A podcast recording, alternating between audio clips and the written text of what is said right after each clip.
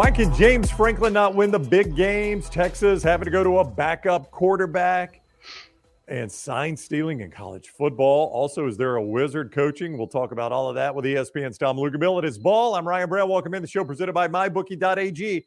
Code next round when you sign on at MyBookie.ag. Get that sign on bonus of 110% free money from our friends at MyBookie.ag. What is up, Luke? How are you? Hey, buddy. I'm doing good, man. I'm ready to roll. I hear you. Let's start with Ohio State, Penn State. It is an unfortunate trend for James Franklin. He cannot beat Ohio State or Michigan, which is who you got to beat to win that conference. And when he faces top 10 teams, it has not gone well. I don't have it in front of me, but I think he's now 3 and 16 in 19 games against top 10 teams. Yeah. That is a bad record for a Penn State coach. What goes wrong for James Franklin in these big games? Yeah, and one and nine against Ohio State. Yeah. Um, you know, it's interesting. It's difficult to put your finger on why this happens. And I say that because on our Sunday Sirius XM show, myself and Barrett Sallee, for a number of years, we literally used to devote a segment to our show on Jim Harbaugh for this exact same reason.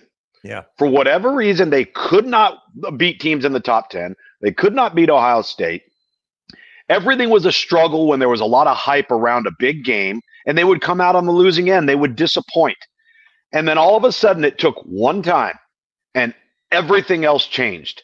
And i don't know what it is. I don't know if, if it's coaching if it's player preparation if it's a lack of focus if it's just downright bad luck. What exactly is it? I think if if if they knew what it was They'd correct it. They'd correct yeah. it. They would fix it. This was the one football team, talent wise, that was probably the best opportunity for Penn State to beat Ohio State and for Penn State to potentially try and take on uh, Michigan, who they get at home. But for some reason, they fall flat, and I don't, I don't get it because. Um, and listen, that wasn't a pretty football game. You no, know, no, we were on we were on with with Oklahoma and UCF, which was a fantastic game. We're on in the same window. So I go back and I watch that thing, and it wasn't as if, you know, Ohio State just wowed. The difference no. was Ohio State had a guy wearing number 18 and Penn State didn't.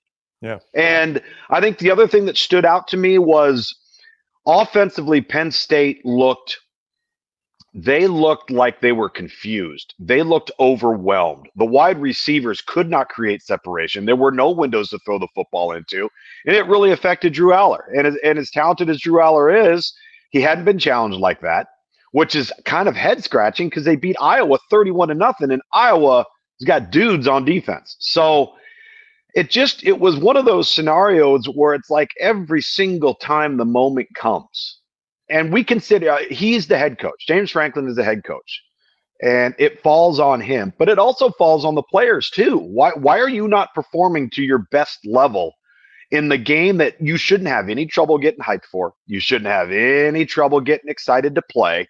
Huge window, conference title implications. Like everything's out there for you to go out and kick ass, and they just fall short.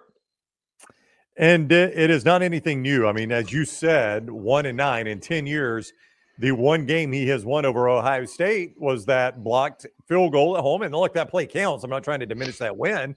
That was a good win for them. There was a they huge the- penalty on that play, by the way. A huge penalty. Penn State tugged uh, the block. He tugged the one uh, blocker so that they get a free rusher, and it wasn't called. I'll never yeah. forget that play. Yeah, but I mean, they end up winning the Big Ten championship, and that yeah. is the one year where he's actually beaten some big teams. Now he's been a consistent. He won the Rose Bowl last year, so he's yeah. been a consistent winning coach. They just can't win the big games. Drew Allar throws 42 times in that game, and I know that was not the game plan. You're kind of forced. Your hand was a little bit yeah. forced. A lot of those came on that late game scoring drive, but still, there's not a scenario where you want Drew Allar throwing 42 times in a big game like that. Well, no, and they had to anticipate from an offensive game plan that listen, I'm Mike Yurcich, I'm I'm James Franklin. Ohio State is not going to let Nick Singleton and Kaytron Allen beat us. So they're going to load the box. They're going to give us one-on-one opportunities, and we got to win on the outside. And they couldn't. I mean, they're one for 16 on third down. If you're one for 16 on third down at home, you're probably not winning, let alone on the road and there were just nowhere to go with the ball. Pressure was was left and right. I thought, you know, for a young player, which you can expect some of this, when the walls started closing in, Drew Allar's eyes started coming down. right? And now all of a sudden you're not, you know, standing there deliver the ball, and that's a maturation process for a young quarterback. And you know, I, I did get the feeling to some degree, and I think he's going to be a really good player. Um, he's got he's got pro level type of talent, but it was a little bit too big. I, I kind of got yeah. that sense that that moment at that time, given the games leading up to it, um, it was a little too big. And that's not to say that he's not going to be a great player, and that other moments like that won't come along and he'll play fantastic. He's young, he's a redshirt freshman. So we'll see what happens going forward. But it's, again, the similarities to the early tenure of Jim Harbaugh at Michigan are so, so unique and eerily similar. Uh, by the way, I think I counted 15 possessions, five three and outs. So not only that third down number, which that number will contribute to three and outs, obviously. Sure.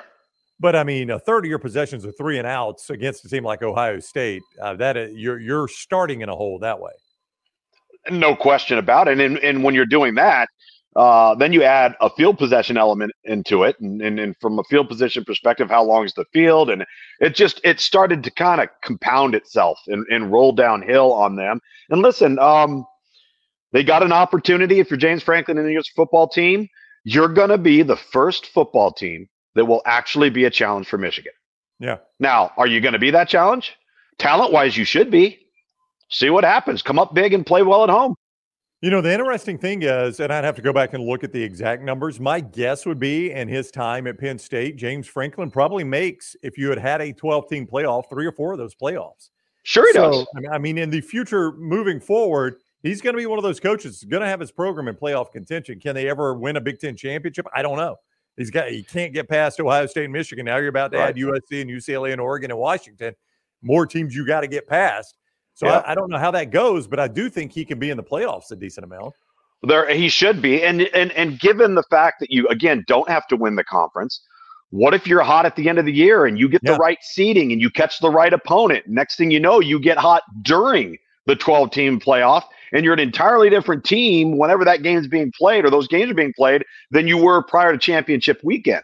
That can happen easily. Yeah, the, the playoff will change everything for a lot of teams. There'll be a yeah. lot of teams that might, you know, not be a contender for their conference, or they may not be able to get over that conference championship hump ever, but this uh, would get them in the playoffs. Yeah. All right. Ball with ESPN's Tom Luginbill is presented by MyBookie.ag. Code next round when you sign on to MyBookie.ag. Get that sign on bonus of 110%. That is free money. Bet anything, anytime, anywhere with mybookie.ag. You use that sign on deposit one time, you win with it. It's yours forever. Not one of those you got to win five or six times. You win once, it is yours forever. Mybookie.ag code next round. Mybookie.ag code next round. Also, manscaped.com, Brown 20. Brown 20 is going to be your code right here on ball to get 20% off your first order there at manscaped.com. They've got the lawnmower They've got that beard hedger that I like to use. They've uh, got the handyman you can take on the road, the weed whacker that takes care of the nose hair and the ear hair. You don't want to look like an old man with all that hair growing out. The lawnmower. Let's the go. Lawnmower. The lawnmower that takes care of the uh, that takes care of the unmentionables there, uh, uh, so body grooming and the down low right there with a the lawnmower. That beard hedger is fantastic for those of yeah. us that the beard down. Yes, there so we good. go uh, body care kit with a hygiene and all of that right there at manscaped.com. They've got boxers. Manscaped.com, Brown 20 to get 20% off your first order. Brown 20 at manscaped.com. Great products there. All right, you're headed to Texas BYU there in Austin, your second trip to Austin this year. But this time you will not watch Quinn Ewers. The AC joint injury yeah. has him out for a period of time. So now Texas goes to Maalik Murphy. Now, Luke's, he came in and he played for basically the fourth quarter. They didn't ask him to do much in a tight game against Houston. Right. Only two pass attempts. But this is a guy, when I saw a lot of people around Texas, when the Arch Manning talk was heating up, they're like, not only will Arch Manning not maybe not beat out Quinn Ewers, it's no guarantee he beats out Maalik Murphy. They were very high on this guy in the preseason. Well, they were. And first thing that we need to say about this young man is he didn't jump in the portal. He didn't walk away. He didn't quit. He wasn't afraid of competition. He wasn't afraid to battle. And he deserves to be commended for that, respected for that. I admire him for it. And now he's going to have an opportunity to prove his worth depending upon not only his performance, but how long Quinn Ewers could be out for, which is an undisclosed amount of time as of right now. But when you have a second degree AC joint uh, sprain on the throwing shoulder, that's an entirely different animal than having it over here. So, yeah. um, you know, this is it's interesting because I go back to our player evaluation of him in high school, just to give you some background. This was a kid out of a very prominent high school in Southern California, and you know, prior to Sark's arrival, and right as Sark was actually arriving, they kind of targeted this guy. This was the guy that they they really wanted to get. And I really liked this player, Maalik Murphy, after his sophomore year. I'm like, wow, this is a big, long kid, strong arm, makes a lot of plays. But as I watched him play as a junior and a senior, I became increasingly concerned because the completion percentage was really low. Um, his junior year, he was 55%, or excuse me, under 55%. His senior year, he was right at 59%. And it's been my experience with quarterbacks at the high school level that are uber talented, that are not completing a high rate of passes. That can be problematic when you make it to the next level because the jump in competition and the talent level yeah. now all of a sudden starts to even out. You're not the big dog. You're not the guy that's so much more better than everybody else in your normal high school routine or on your normal high school roster. So I think the thing for me he is 6'5, all of 6'5, 235. There's not a throw on the field that he can't make. I mean, he's one of them guys, he's pretty when he's throwing it now. But he also has a lot of the same attributes as Joe Milton. Uh oh. And he can look really good and he can have a lot of wow, of wow moments. He can also be extremely erratic and very, very streaky. And that's as I as I go into this game, knowing what I've come to find out throughout his background, um, those were the deficiencies that concerned me. And now he's going to have an opportunity to, to kind of be the guy. Um, how much will Sark tailor back the game plan? We don't know that yet. How much will they try to simplify? I think that they. I think there's going to be routine things in that offense that will make it easy on him. And early on, you try to get those concepts in so he gets confidence. Yeah. Then he gets confidence. He starts rolling. Maybe he gets hot.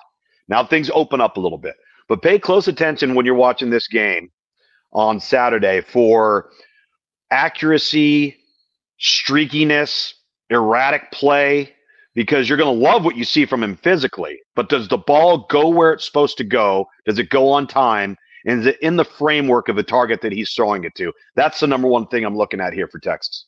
So their upcoming schedule, Lugs, um, they're pretty still a pretty heavy favorite over BYU with Murphy sure. starting. But now Kansas State comes next week. That's a different animal there. Kansas State's yeah. a good football team. They struggled mm-hmm. a little mm-hmm. bit, but now they have kind of it seems like found their answer in the quarterback position with a little bit of a rotation.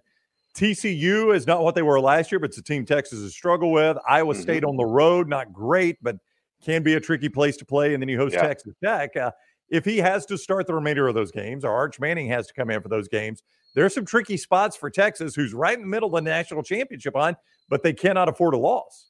Yeah, they can't afford a loss. And again, how long how long will they be without Quinn Ewers? What type of impact could they have on them? I think defensively for Texas, they're in a great spot because that's that part of the ball can keep the score down right. and keep you in games each and every week. But you're right about the opponents, and I would argue Iowa State's kind of sneaky improved, and when you got to play in Ames, that, that can't be easy either. So, you know, I've had a lot of people ask me about you know Arch Manning in this equation, yeah. and you know, you just referenced what it was. It it's it's Kansas State, then it's Iowa State, and then Texas Tech, right? Uh, TCU, Kansas State, TCU on the road, Iowa State on the road, and then Texas Tech at home. Okay. So now that's four games, right? Yep. So if you are Texas and you're Steve Sarkisian and you're preparing two quarterbacks, and you're going to go with Maalik Murphy first, he's won the job as the backup. He beat out Arch Manning.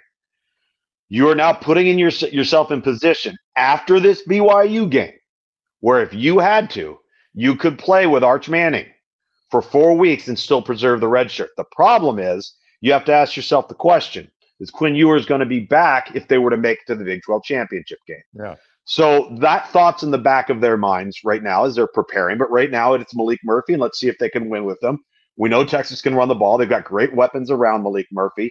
BYU has somehow managed to get a five and two record but they have struggled mightily on the way to doing that. They've had a lot of help. Texas Tech last week in Provo turned the ball over five times. Um, yeah. It's been that type of scenario. You recall, you know, Arkansas that was kind of the beginning of the reeling of Arkansas was the one possession game that BYU beat Arkansas. So we'll see what type of challenge it is uh, for Texas. But you're right. You know, Texas, Oklahoma narrowly escaped last week. Uh, they're going to be playing Kansas. Will Kansas have Jalon Daniels back? How much of an impact does that make if he is back versus Oklahoma? All of a sudden, Oklahoma State's an entirely different team after getting waxed at home 33 to 7 by South Alabama. What does that turn Bedlam into? Out west, and you see the Pac 12, and then you, you look at what's happened with North Carolina going down in the ACC. There are going to be a lot of goofy things that are going to occur over the next four to five weeks that people won't see coming that are going to happen that will have an impact in this whole entire race for four teams. Boy, you mentioned Texas Tech and, and, their game against BYU at three and five. That is one of the most disappointing teams in college football. I really thought, and I like Joey McGuire. It's great. Tough, tough year for him, but I, I mean, I thought this was going to be a much better team than three and five right now. Well, well, they're they're on their third quarterback, and their third quarterback happens to be a true freshman. That's unfortunate they've shown bright spots, but they've been their own worst enemy. Right. And I think they're also one of those teams because Joey McGuire is one of the one of the greatest dudes of all time. They're also one of those teams that probably had a little too premature offseason hype, right. giving that they overachieved last year and went into this season and maybe that roster isn't quite ready for prime time yet. And right. then the injuries happened. Yeah. And when that happened, particularly at the quarterback position, you're going to be at a disadvantage almost every week because you have to avoid turning the ball over. You have to avoid making mistakes. And a lot of that stuff starts with a young, inexperienced quarterback. It is ball presented by MyBookie.ag. He is Tom Luginbill of ESPN. You'll see him on the BYU Texas game Saturday, 2.30 ABC. Uh, MyBookie.ag. You can play that game there, all the games there at MyBookie.ag. Bet anything, anytime, anywhere. Right now, with code next round, you get a sign on bonus of 110%. That is free money from mybookie.ag. Absolutely free money to use. Bet anything, anytime, anywhere with mybookie.ag. Also, Rhoback.com providing our apparel. Rhoback.com. Everything from those soft hoodies to the quarter zips to the great golf shirts to the pants that are so comfortable and look so great. You can get it all right there at Rhoback.com. Top of the line apparel that feels great. Rhoback.com. Code TNR20 for 20% off your first order at Rhoback.com when you use code TNR20. All right, let's move to the controversy with Jim Harbaugh and Michigan. The NCAA is talking about it. I'm sure the Big Ten is looking at it. I just want to talk about the whole concept of sign stealing. So the rule is in place. The rule that Harbaugh uh, supposedly has violated here, or Michigan mm-hmm. has, is having a an advanced scout at a game. And the reason that they don't allow you to do that is because all the coaches' film that everybody has access to I can't see the signals from the sideline. So I can't match up signals right. with the play, right? That's shot purposefully that way for everyone. But if I send a guy in advance and he gets the signals, now I can match it up with the plays and I've stolen signals. That's why the rule is there. Do you feel like this is the only team that might be pushing that rule a little bit? Well, listen, again, if, if we're discussing alleged conduct here, because right, that's what we have to call it until right. we know know better. First off, have you noticed over the last, really the, the last two to three years in particular, how the sidelines in college football have changed? We have yeah. all of these tarps, yep. we have these overhangs so that uh, somebody in the booth can't look down. We have guys holding up big flags and tarps, yep. you know, yep. uh, above the quarterback guys giving signals and the whole nine yards. So every coach is aware of it, but they are they're aware and they're almost accepting that it's going to be part of the in-game experience. So you're doing everything you can to prevent that in-game from one opponent on the other sideline to, to, to yourself on the opposite. What's being alleged here is far more diabolical because when you use the term advanced scouting, that could apply to one week in advance, two weeks in advance, three weeks in advance.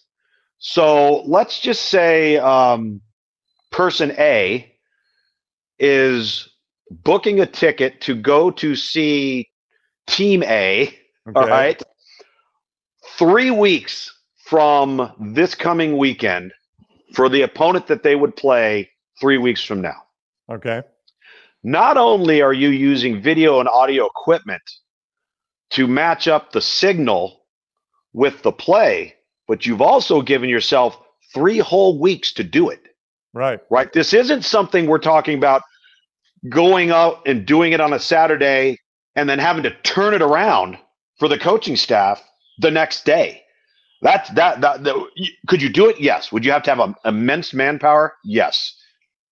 But when you're talking about doing it in weeks that are far beyond the next opponent, that's where it gets to the point where I think it's really out of line because now you are essentially so far ahead of the game that every single call that they may come up with, you could literally line up the perfect defense to defend it.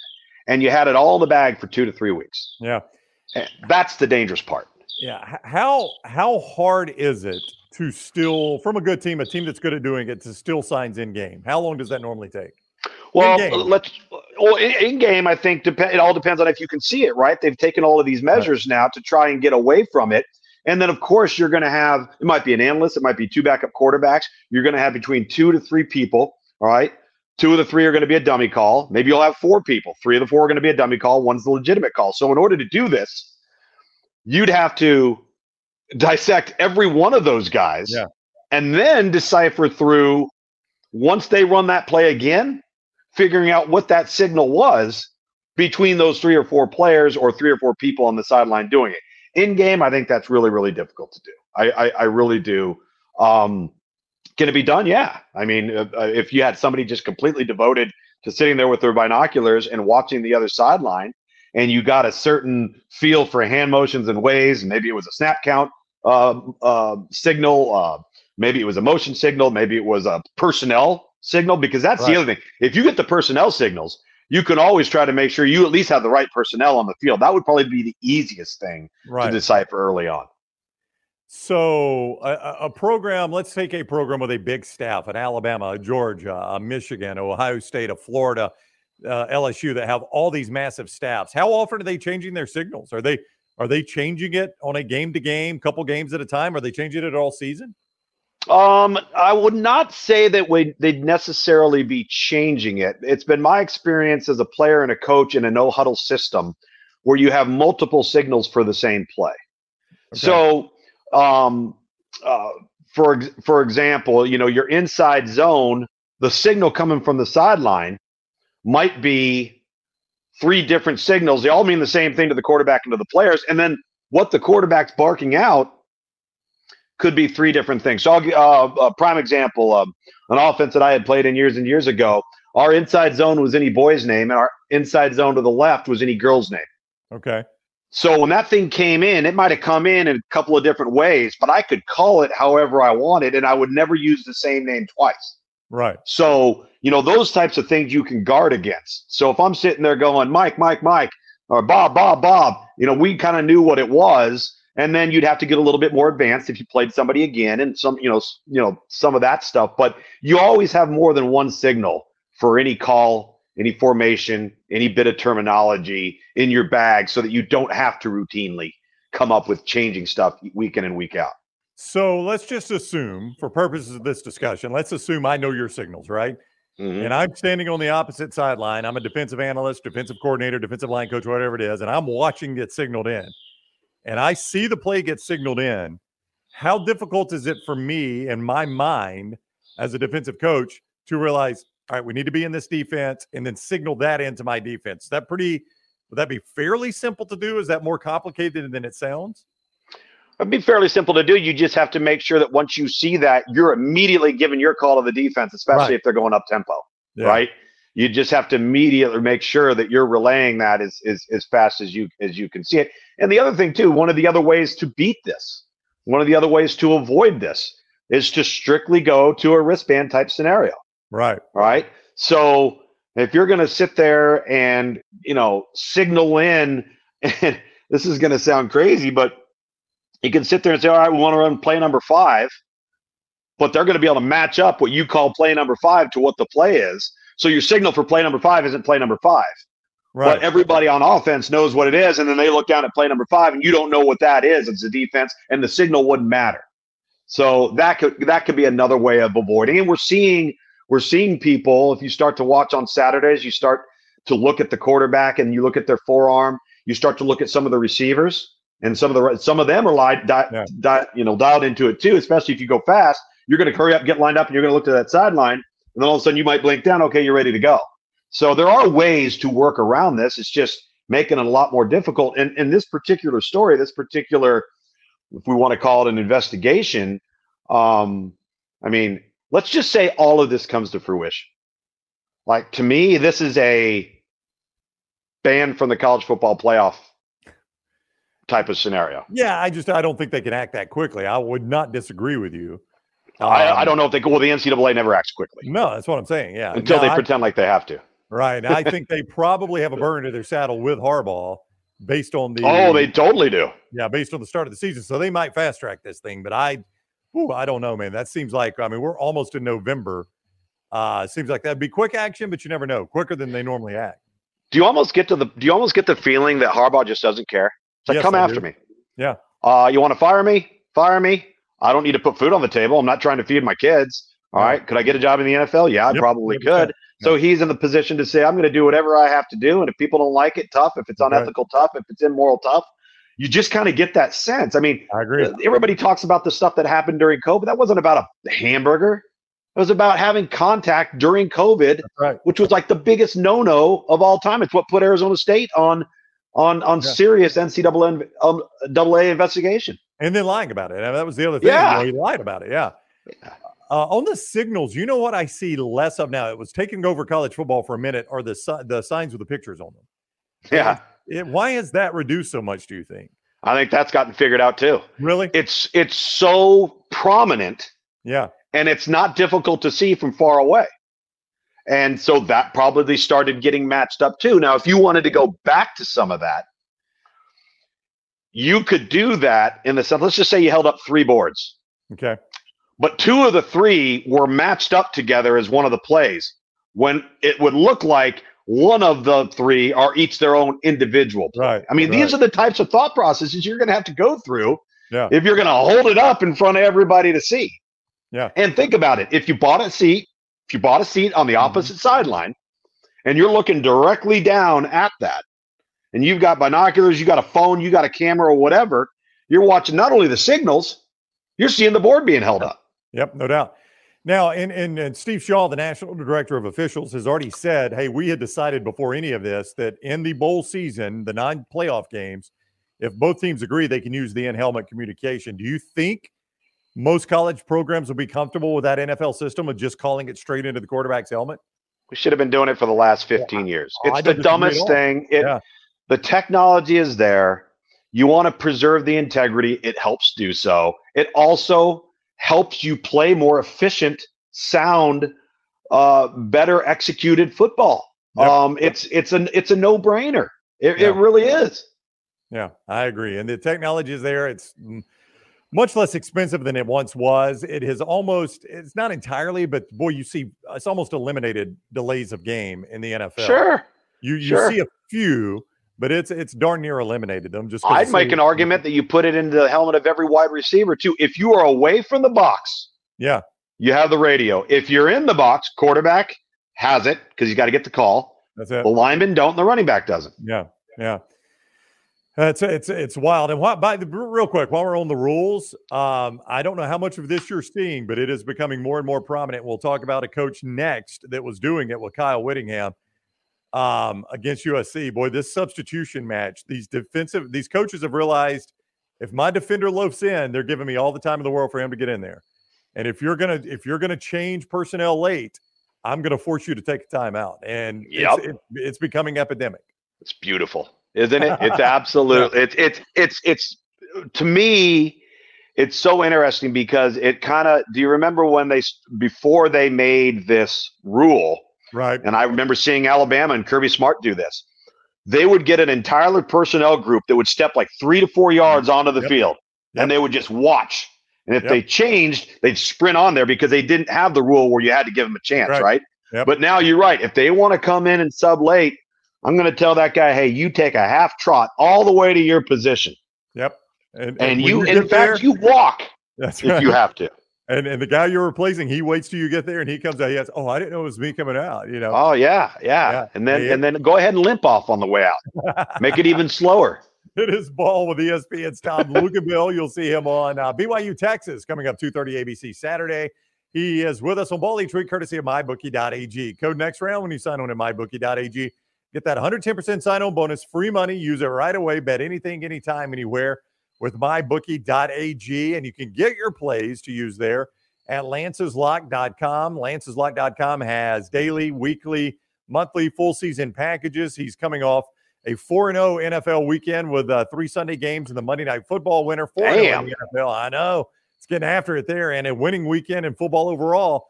You can get it all right there at lanceslock.com. That is lanceslock.com. Well, let's wrap up talking about Kyle Whittingham. Uh, coming off that win over USC with a backup quarterback, the old pig farmer. Um, just a masterful coaching job. This is a guy that we probably don't give the respect he deserves. Uh, he's just a wizard, it seems. Always a good, fundamentally sound team at Utah. So I, I think when you when you talk about Utah and you look at Utah, the one thing that you have to admit to yourself, whether you like it or not, defense does matter. Yep. And great defense can really matter. And they're good at it. And they're good at it. And it can really matter when you're having to play with a second and third string quarterback, which they have done all year long. So when we sit here and we talk about spread offenses and we talk about all these people going up and down the field and so on and so forth, notice how with USC against Notre Dame, who's pretty good on defense, USC with Utah, who's even better on defense, that those offenses sputter. Those mm-hmm. offenses are all of a sudden off schedule. They are not playing uh, to where they are dictating terms. And you can go back to Lincoln Riley's teams at Oklahoma in the college football playoff. It happened to every single one of those games except for the Georgia game. It was yeah. the only one. All right. And so it matters. And where it really aids you is when you have to come up with ways of getting creative. I mean, how about how about Kyle Whittingham? Now I had Utah twice last year. And this Sione Vaki kid was playing as a strong safety and corner. Who the heck plays strong safety and corner? And he's a true freshman last year. So they're sitting there going, well, this guy's such a good football player. Why don't we just throw him on all out there on offense and, you know, see what he does?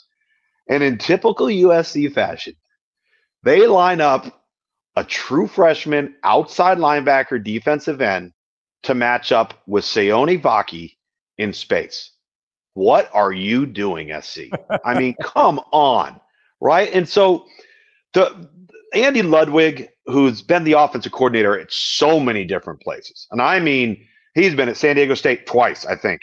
He's yeah. been at, at, Wisconsin, Vanderbilt. He he's been everywhere. He's been very successful everywhere he's been. But this place, he's done a masterful job, and um, he knows how good they are on defense. He knows they don't have to wear a cape on offense. Just don't screw it up, and you will get into the fourth quarter, and you will not only have a chance to win, you'll probably be the better team, right? Yeah. Because the other team will be worn down. So, and, and Kyle Whittingham, it, it's interesting you you bring him up specifically because you know, having had UCF last week and watching their transition into the Power Five from the Group of Five, don't kid yourself now. That running back Gus Malzahn has, those three receivers, they got two or three defensive linemen, could all play for Power Five teams right now. The problem is they don't have that competitive depth that you need at the Power Five level, but you can get away with not having at the Group of Five level. Well, you go back and you look at Utah. I've shared this with you guys before. He had to build that thing. But look at those first two to three years in the Pac 12. It did not come easy. I think they were sub 500. Yeah. But they were 36 and three or something like that their last three years at the group of five level. So there is a transition time. And once they got past that and the university invested, and now all of a sudden they have a Power Five background and they've got Power Five resources and they've dominated a Power Five conference, it didn't happen overnight. And he did it without the transfer portal. No, that's the other thing that's amazing. Yeah. Yeah. And they they could still win this conference. I mean, heck, uh, they're still just one loss team. Who knows? Tough game against Oregon this week, though. But they yeah. get it at Rice Eccles Stadium, which is a tough place to play. You've done games there. That is noted. That is noted as a really, really difficult student section, tough place to play. Oh, the muss, the mighty Utah student section. That's what they yeah. call it, man. And they are they are right on top of you. I mean, look at Oregon State, Arizona, late Pac 12, that game is going to be awesome, right? Yeah. And Oregon State's in the mix, right? Yeah. And so now they've beaten Utah. They've beaten Utah. Yeah. And so now yeah. you have, you have, you know, SC, poor SC's got to play Washington, Oregon, and UCLA remaining. Yeah. Right. Colorado probably lost their only opportunity for their, their last win against Stanford. So they we'll see how they end up. You still got Washington, Oregon there. This thing's going to be really fun down the stretch. We I feel like we're saying that every week. Yeah. But man, these games are getting good out out west. Yeah, Luginbill will have BYU, and uh, that's Utah's big rival, obviously. Their in-state rival, BYU yeah. at Texas, 2.30 on ABC. Hey, a reminder of all of our codes, uh, mybookie.ag, code next round, get you 110% of your sign-on bonus. That's free money from mybookie.ag. Also, don't forget manscaped.com. Manscaped.com with all the grooming products, the boxer shorts, everything there at manscaped.com. Your first order, 20% off when you use code BROWN20. That's my last name, BROWN20, 20% off.